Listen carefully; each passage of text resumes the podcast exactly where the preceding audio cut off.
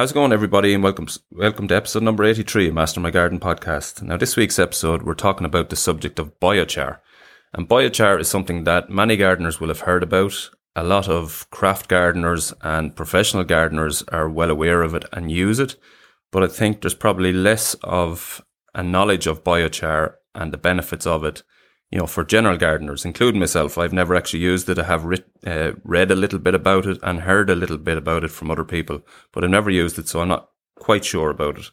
Um, and today I'm joined by Dr. Karen O'Hanlon. Karen has her own company which specializes in biochar. It's Probio Carbon. So basically it's biochar, which is inoculated with um, beneficial bacteria as well. And so you're getting the dual benefit there. And this company is set up in Ireland and some of the products are getting real traction with some, you know, sort of niche growers like bonsai growers who are very, very specialized in what they do. Also, alpine growers use it, but it has benefits for vegetable gardening, as we heard from Colin from Airfield a couple of weeks back, and lots of other benefits, you know, within your garden and within, I suppose, horticulture and agriculture in general. So, Karen, you're very, very welcome to the podcast.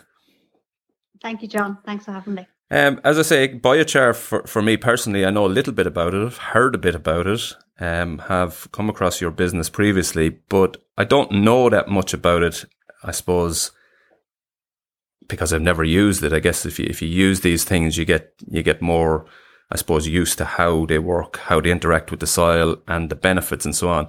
So maybe just for the sake of myself and for anybody who might not know, tell us exactly what biochar is and what benefits you know, it brings to the soil and to your garden. And then obviously your company is, is a slightly more advanced version of that where you're adding things to it. So you can tell us about that then as well.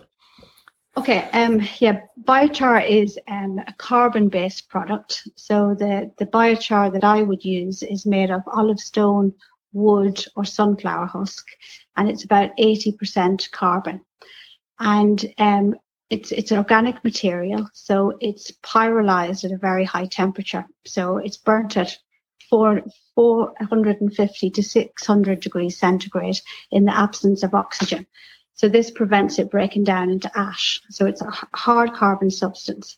Um, it was first discovered um, that from the Amazonian region um, thousands of years ago, where the natives uh, used to use biochar and mix it with animal feces and spread it on the land. So now we have these vast areas in the Amazon region of, of black soil, and this is where it's come from. Um, the, the benefits of it is like it has broad uh, uses, not only in horticulture. So it's used like in the building industry, um, it sequesters carbon. So carbon okay. attracts carbon. So if you bury one kilogram of biochar in the soil, you sequester 3.5 kilograms of CO2 from the atmosphere. So this is um, a real benefit for climate change. And you have companies like the big um, tech companies now have to offset their their carbon carbon footprint. Um, yeah. So, yeah. So what they're doing is they're they're getting farmers and, and other growers to to use biochar and then they say that they've you know sequestered so much carbon and they buy it off the farmers um, so this is going on now in the last uh, year. I think Microsoft have done that. Um, during the production of biochar, you can produce things like bio oil and syngas. Okay. Uh, it's of course used in horticulture, and the benefits are shown. Um, it also reduces the runoff of nitrogen because it's it acts like a sponge and um, it absorbs water and it absorbs the, the minerals in the soil.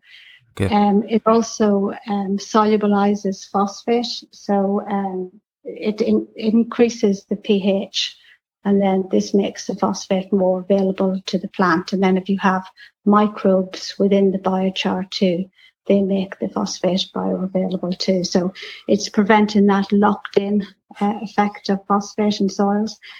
Um, it absorbs contaminants. Um, it's used as an animal feed, um, so it uh, absorbs toxins that the animal may have ingested. Okay. So this is used a lot um, across Europe and in Germany they would feed it to turkeys, to immature turkeys. To um, they often die very young turkeys, so this is to prevent turkey loss. Uh, it's used in other, other poultry, um, and it's used in for horses and animals. It's used um, in bedding for animals, so it absorbs um, smells like ammonia and stuff from slurry, okay. and it reduces um, the trace gas emissions from, from soils when you apply it, apply it as in horticulture. Wow. So there are the, the, huge range. So there's there's documents produced, you know, the cascading uses of biochar, and there's 55 uses of biochar, and you can, you know, use a few. You can put it into the animal first, and then the animal will excrete it across the land, and then it'll be useful for horticulture that way. So there's huge. Wow. So yeah, so it, it becomes part of the of the soil web, and uh, and and it remains there over time yeah. and becomes inoculated then with the with the different soil microorganisms. Yeah, exactly. It, it doesn't break down because it's it's so okay. so hard carbon, uh, eighty uh, percent carbon, and unlike yeah, it looks very like it looks very like uh, I guess charcoal that you put on a barbecue, essentially, doesn't it? Yeah, yeah, it does. Like in in um in animal feed terms, it's called vegetal carbon, and for horticulture, it's called biochar, but it's basically the same thing. Yeah. Okay. Charcoal. Charcoal and in, in animal feed too. It's called. Okay, so like we're talking about a, a, vast and wide range of benefits, and I'm going to go back to one, something you said there that is totally not garden related. um, so they're feeding it to turkeys. So yeah is what are they thinking here? So that they feed it to the turkeys at a young stage, and that's to reduce, obviously, to keep the turkeys alive. But is it is that reducing the amount of antibiotics being used then in that chain? Is that is that what's happening? Um, yeah. So the, there's other organisms, like one of the organisms I use, Bacillus subtilis, that's used as an, an animal feed as well. So they they feed the poultry uh, Bacillus subtilis and the biochar. Yeah, and it's it's just reducing the losses, uh, the toxins, um, the toxins that are ingested by turkeys. For for some reason, I don't know an awful lot about turkey production, yeah. but they they die in infancy a lot um, compared to. But the the principle of it is really interesting in that. Like we know that there is quite a lot of, of these you know, antibiotics and things used in, in you know in the in the poultry industry. So that would be really interesting if if there's benefits there. Yeah. So um, yeah. just to just to take it back to I suppose gardening terms. Um, a, a home gardener or, or a gardener, you know, market gardener or so on. What what are the, the direct benefits of biochar? And then I suppose talk about what what you've done you know the sort of added the added value to the biochar then as well what you've done in, within Probio Carbon yeah, I suppose for your hobby gardener, um, you're you're using it and you know you're doing something for climate change. You are sequestering carbon. So that's that kind of feel good that you're you're using a, a yeah. product um, that is sustainable. Um, these are organic registered um, and that they're sequestering this carbon dioxide. Um, as an alternative to peat. So, um, you know, the, the carbon recalcitrance in biochar is 80%, whereas in peat it's 40%. Um, so it also acts as a sponge. So when I when I produce say, the olive stone biochar, it's a certain weight if you, you quench it with water because it absorbs water. And then it dries out and it's considerably lighter when it dries out. So it, it, it does act as a sponge. Um, and I suppose for for periods of drought, um, this would be useful that it'll absorb water and hold on to water. Um, so that's when you, when uh, Colin was talking about that trial in Airfield with the potatoes. There was um, a dry spell there in Ireland a few weeks ago, so he um, th- they didn't apply any water. So that could have been one of the reasons we we did better in the trial than the control. Um, also, the biochar has a huge surface area. So, you know, one teaspoon of biochar is a surface area of a football pitch, for example. And within these crevices, this is the home for the microbes. So okay. I coat the biochar with a beneficial microbe, but you know, other microbes will move in whenever it's in horticulture. And so you want the ones like Pseudomonas, you want uh, Bacillus, Rhizobia, those type of ones to move in. And then I, I kind of, how I explain it simply, it's like the, the plant is farming the microbes and the biochar is are like the outhouses, the, the farm buildings for the micro. The stores. Yeah, exactly. So they're safe yeah. in there, they're in these crevices.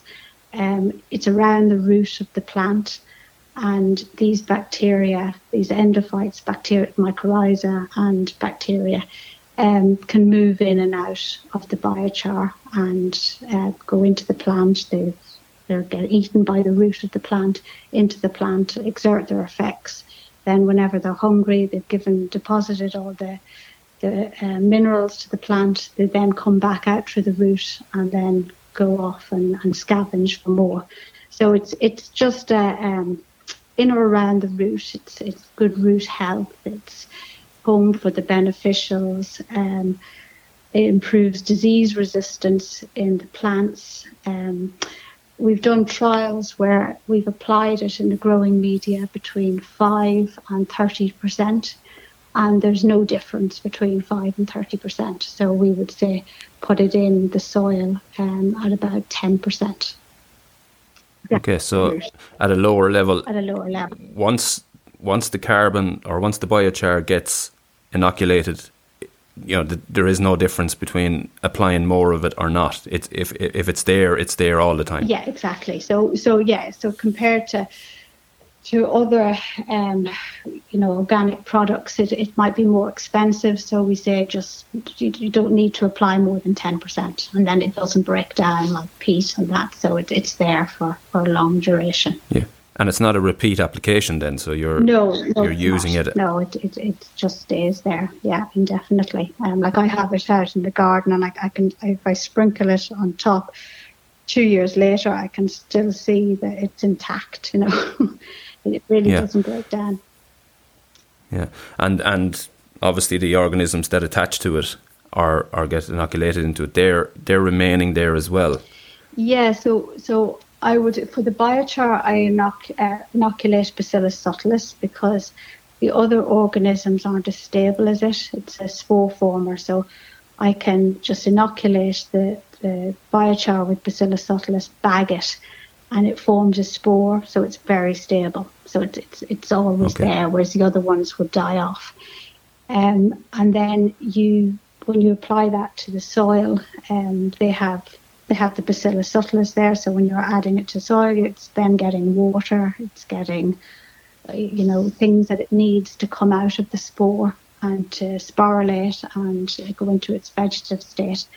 So um, then it exerts all its benefits of having Bacillus subtilis in the soil. Um, and, and in relation to bacillus, then what what are the actual benefits for, for, for soil and plant of bacillus itself? Yeah, so so bacillus would be probably the, the most well known um, beneficial endophyte. It's bacteria. Um, so it it's known to it, it produces a lot of things. So it, it actually acts as a fungicide. So it works on things like like root rot, rot like Rhizoctonia, fusarium. It produces a, um, a lytic um, polypeptide, which punches holes in these um, disease causing fungi.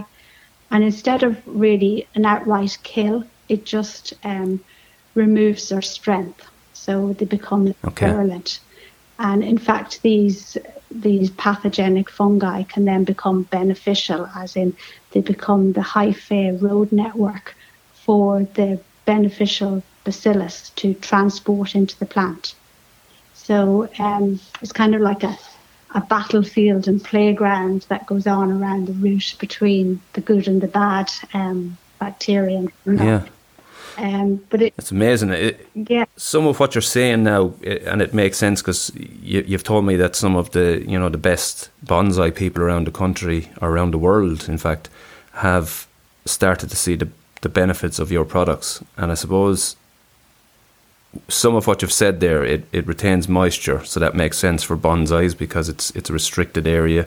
Um, it it lasts, which again, you know, typically other foods or other products that you apply, you apply them there's a certain time of benefit and then they're gone.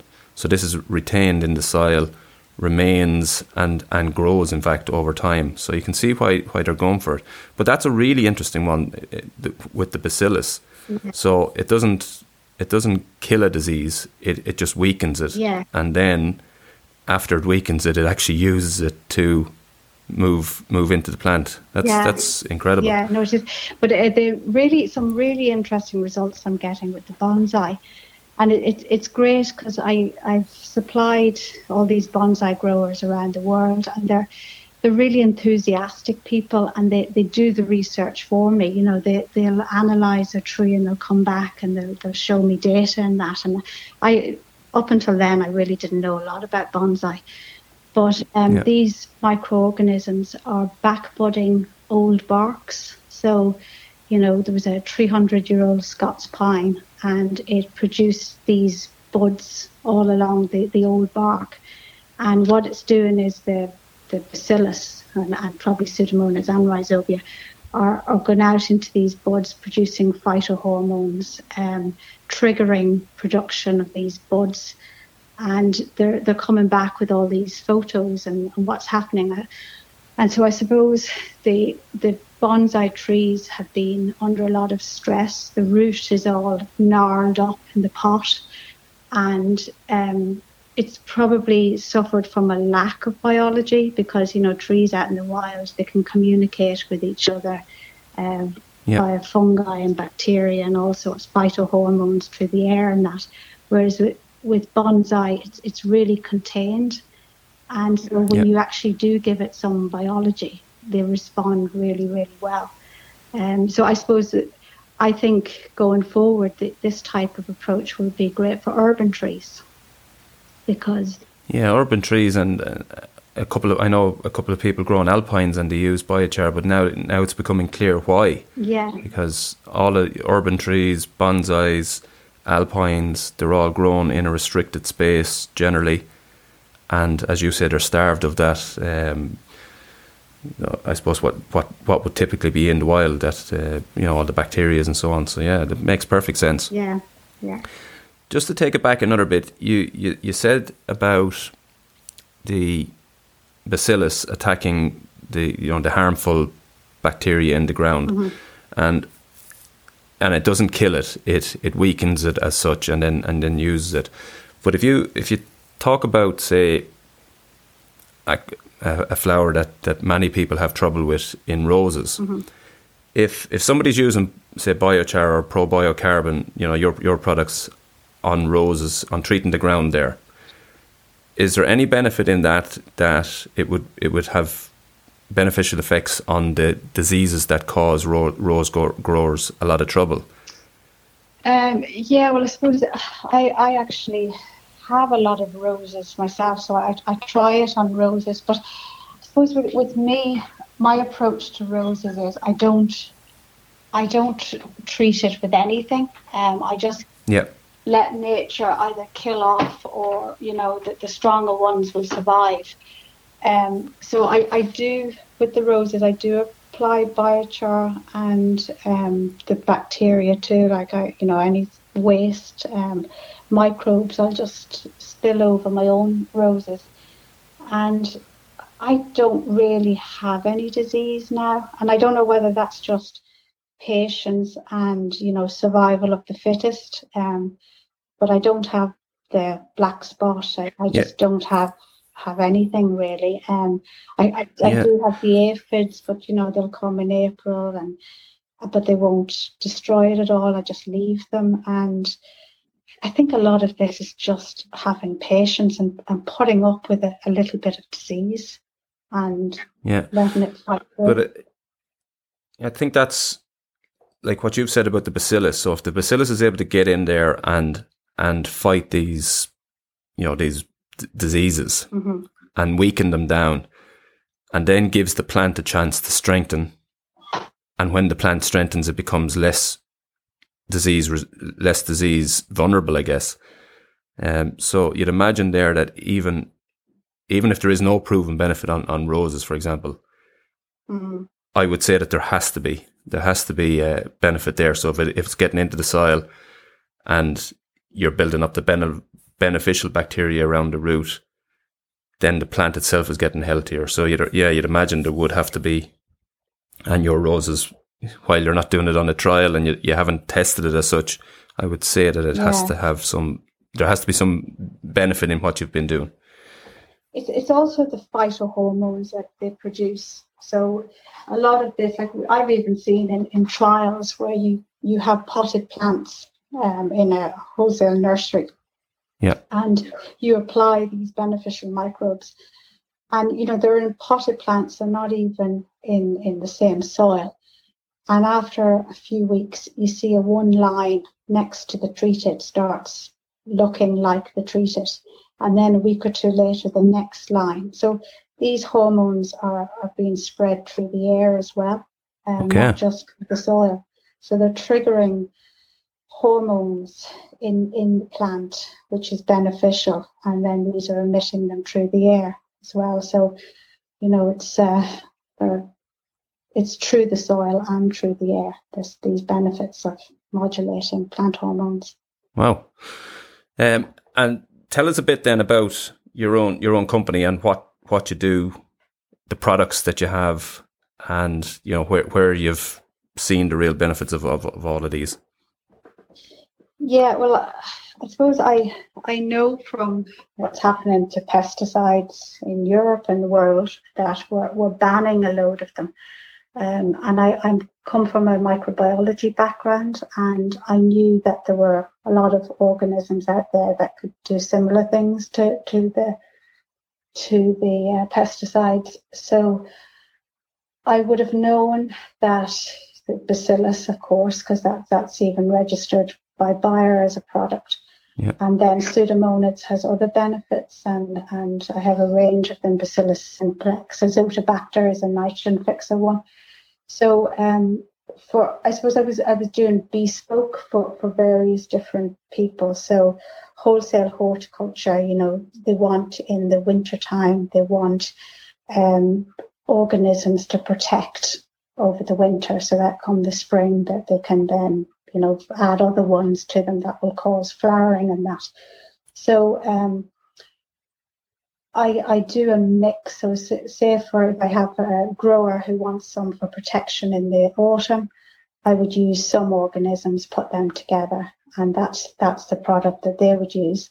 And then come spring, I'd add another that would increase yield and, and things like that. Um, so I suppose it's it's just all um, it's feedback from growers as well. You know, yeah. if you supply to a grower in the autumn and then they tell you come spring that I had very little losses over the winter, and then once that happens, then you know they're going to grow, they're going to make more money because they'll have less losses. Yeah, and um, when you say they're looking for something to protect over the winter, this is protection against what now? Is this disease? Is it? Yeah, it's all the the you know, um, the rhizoctonia, um, fusarium, it's all the root rot type things. Okay. Um, th- those type of things, but um, and it would be the same for edible horticulture too. You know, they they would need these as well. Um, but I suppose you you can kind of tweak it a lot for these, but you know the the core ones are the Pseudomonas, the Bacillus, and Rhizobia. They're, they're the core um, tree that are beneficial throughout yeah. um, for protection. In terms of bringing it back then for gardeners, day to day gardeners, what products do you do and how should they be applied?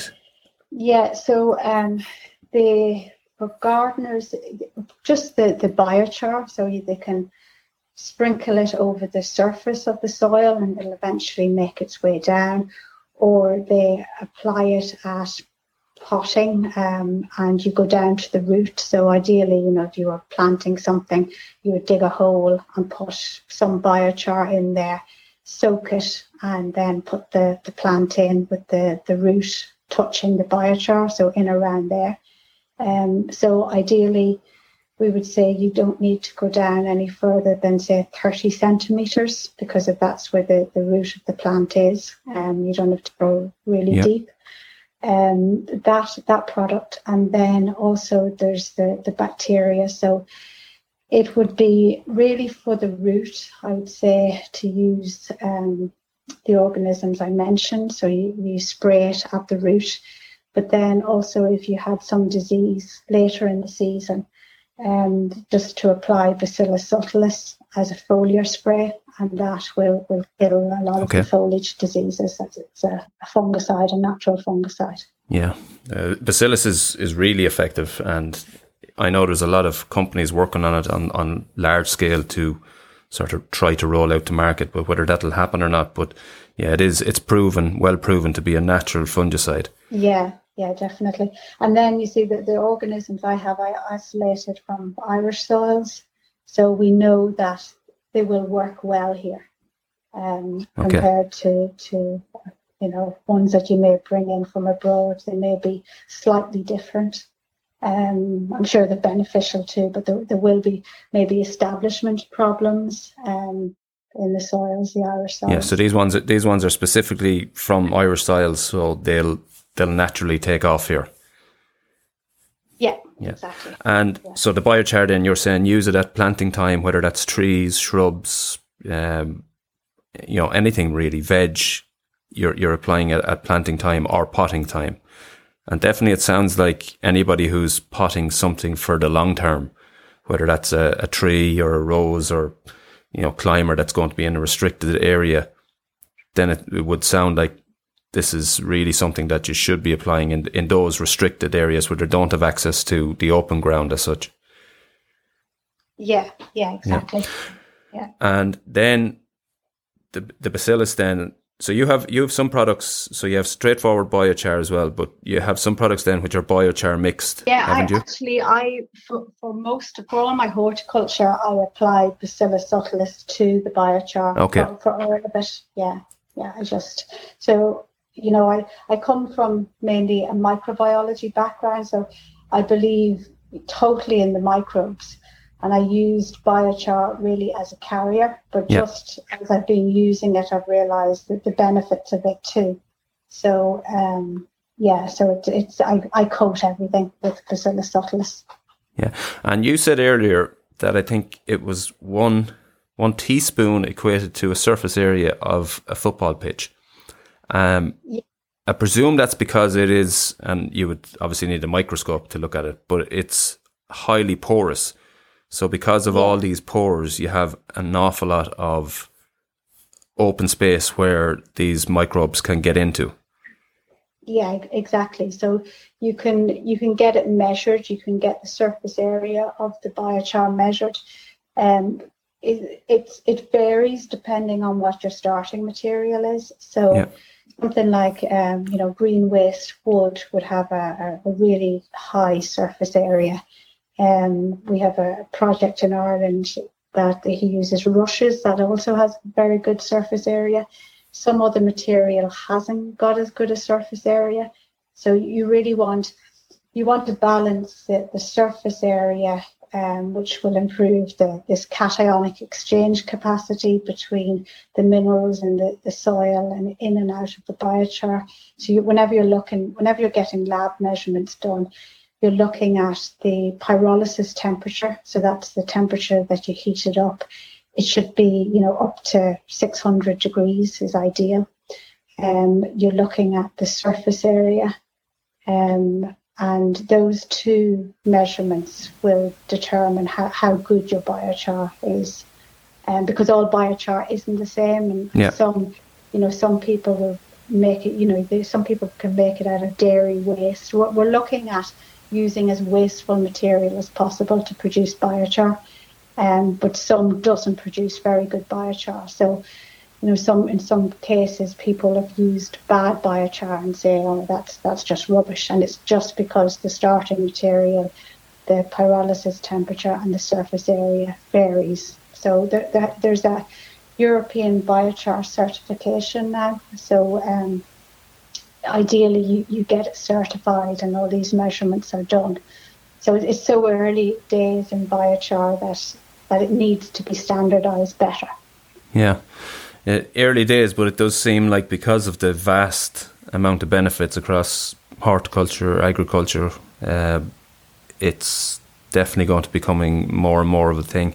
And when you hear like bonsai growers, and I don't know, I know next to nothing about bonsais. I'll, I'll be honest, but what I do know about them is that the people who are specialists, these bonsai masters, like they are watching for the tiniest of tiniest of changes in a plant every day.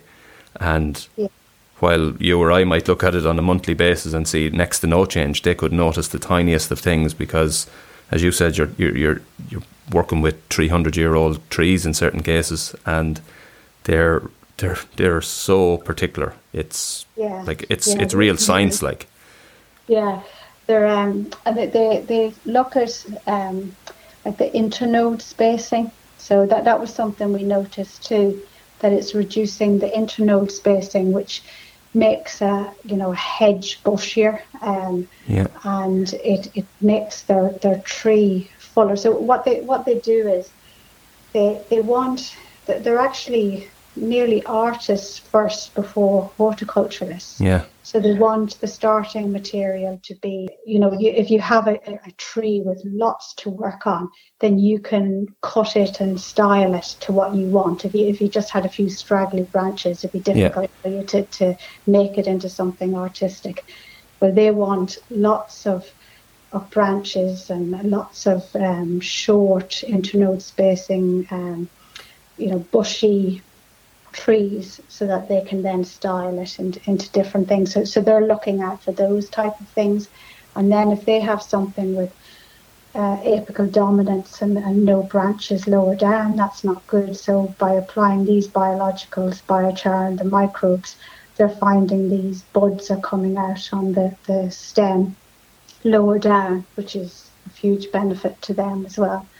So yeah. Um, yeah, there's lots there's lots of data being generated in bio in um, bonsai, which is great.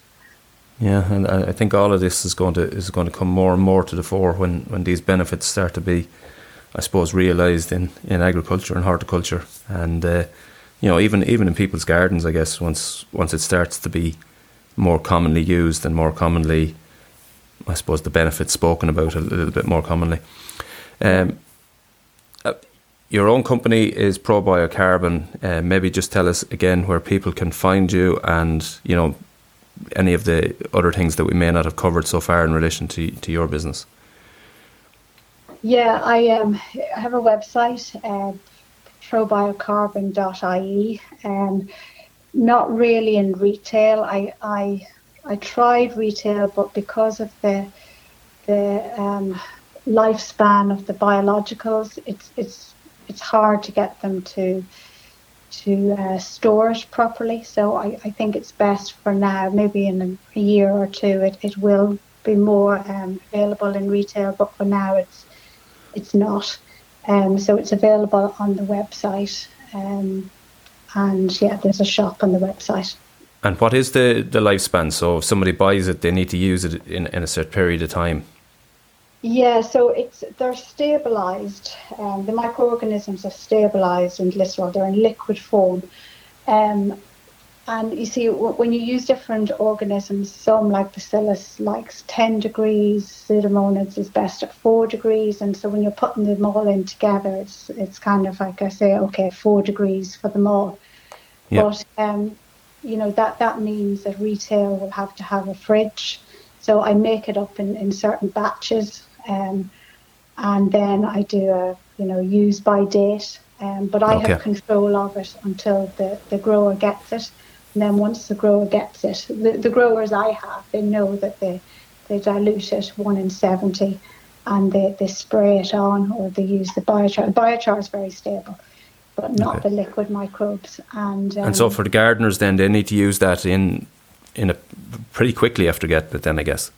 Yeah, it's, it's you see, it's, it's getting the the gardeners away from this feeling that you use a bit and you save it because yeah. it's like a yogurt. If you save it, it will go off. So yeah. you're better off, in order to save it, you put it on the soil. Um, and it's trying to get them to change their mindset for that because they go, oh, you know, I'll, I'll, use a little bit now and I'll put it away. Keep a bit then, for next year. Yeah, and and it, it it's going to be dead So you're yeah. better off using it in one go, and next year your plants will see the benefit of you using it last year. You know. Yeah, yeah. Because um, so it, it doesn't. It actually increases in the soil rather than. Yeah, you know, exactly. Yeah, it reproduces in the soil once conditions are, are right. So it's the same as for plants you know the temperature heats up they have water they have all the conditions is right and then it'll reproduce now, they even reproduce once they're in the plant and conditions are right in the plant they'll reproduce um, yeah. so yeah okay so it's probiocarbon.ie and you can find all, all the products there and uh, all the contact details and so on are there yeah exactly it really is it's a it's a fascinating subject i think uh, we're going to hear a lot more about it as time goes on because the benefits are clear. Um, the fact that it can be used across so many channels, so many industries, it's uh, it really is interesting, and I do think we're going to hear a hell of a lot more about biochar as we go on. Uh, Karen, it's been a great chat. Um, really knowledgeable. Some of the, I suppose, the scientist terminology I, I don't understand, but you've explained it brilliantly. And as I say, I think the benefits are real for gardeners. So thank you very, very much for coming on Master My Garden podcast. All right. Thanks, John. So that's been this week's episode. A huge thanks to Karen for coming on. It's really interesting, as I said. Um, I do think, and I've seen some of the top end growers talking about, about biochar and the benefits that they've seen from it. So I think it's something that will become more and more beneficial or more and more known about as time goes on. Um, as I say, Colin from Airfield was on a couple of weeks back. He was speaking about it. I've seen a lot of the top end alpine growers speaking about it, and Karen has mentioned about the bonsai growers. When you when you see those guys talking about the benefits of it, and the fact that you apply it once and it remains in your soil, provided the conditions are right, you know, it can only be beneficial in the garden, especially if you're planting in restricted root zones and so on, where there is no natural biology there. So yeah, I think I think going forward, this is going to be going to be something that a lot more people will will will come to know and come to use and come to trust in their gardens. Uh, if you're enjoying the podcast, please share it with all your gardening friends, and you can find me on the social channels. It's in Facebook and Instagram at Master My Garden. And if there's anything you'd like me to cover in any future episodes, just let me know. It's info at mastermygarden.com. So that's been this week's episode. Thanks for listening, and until the next time, happy gardening.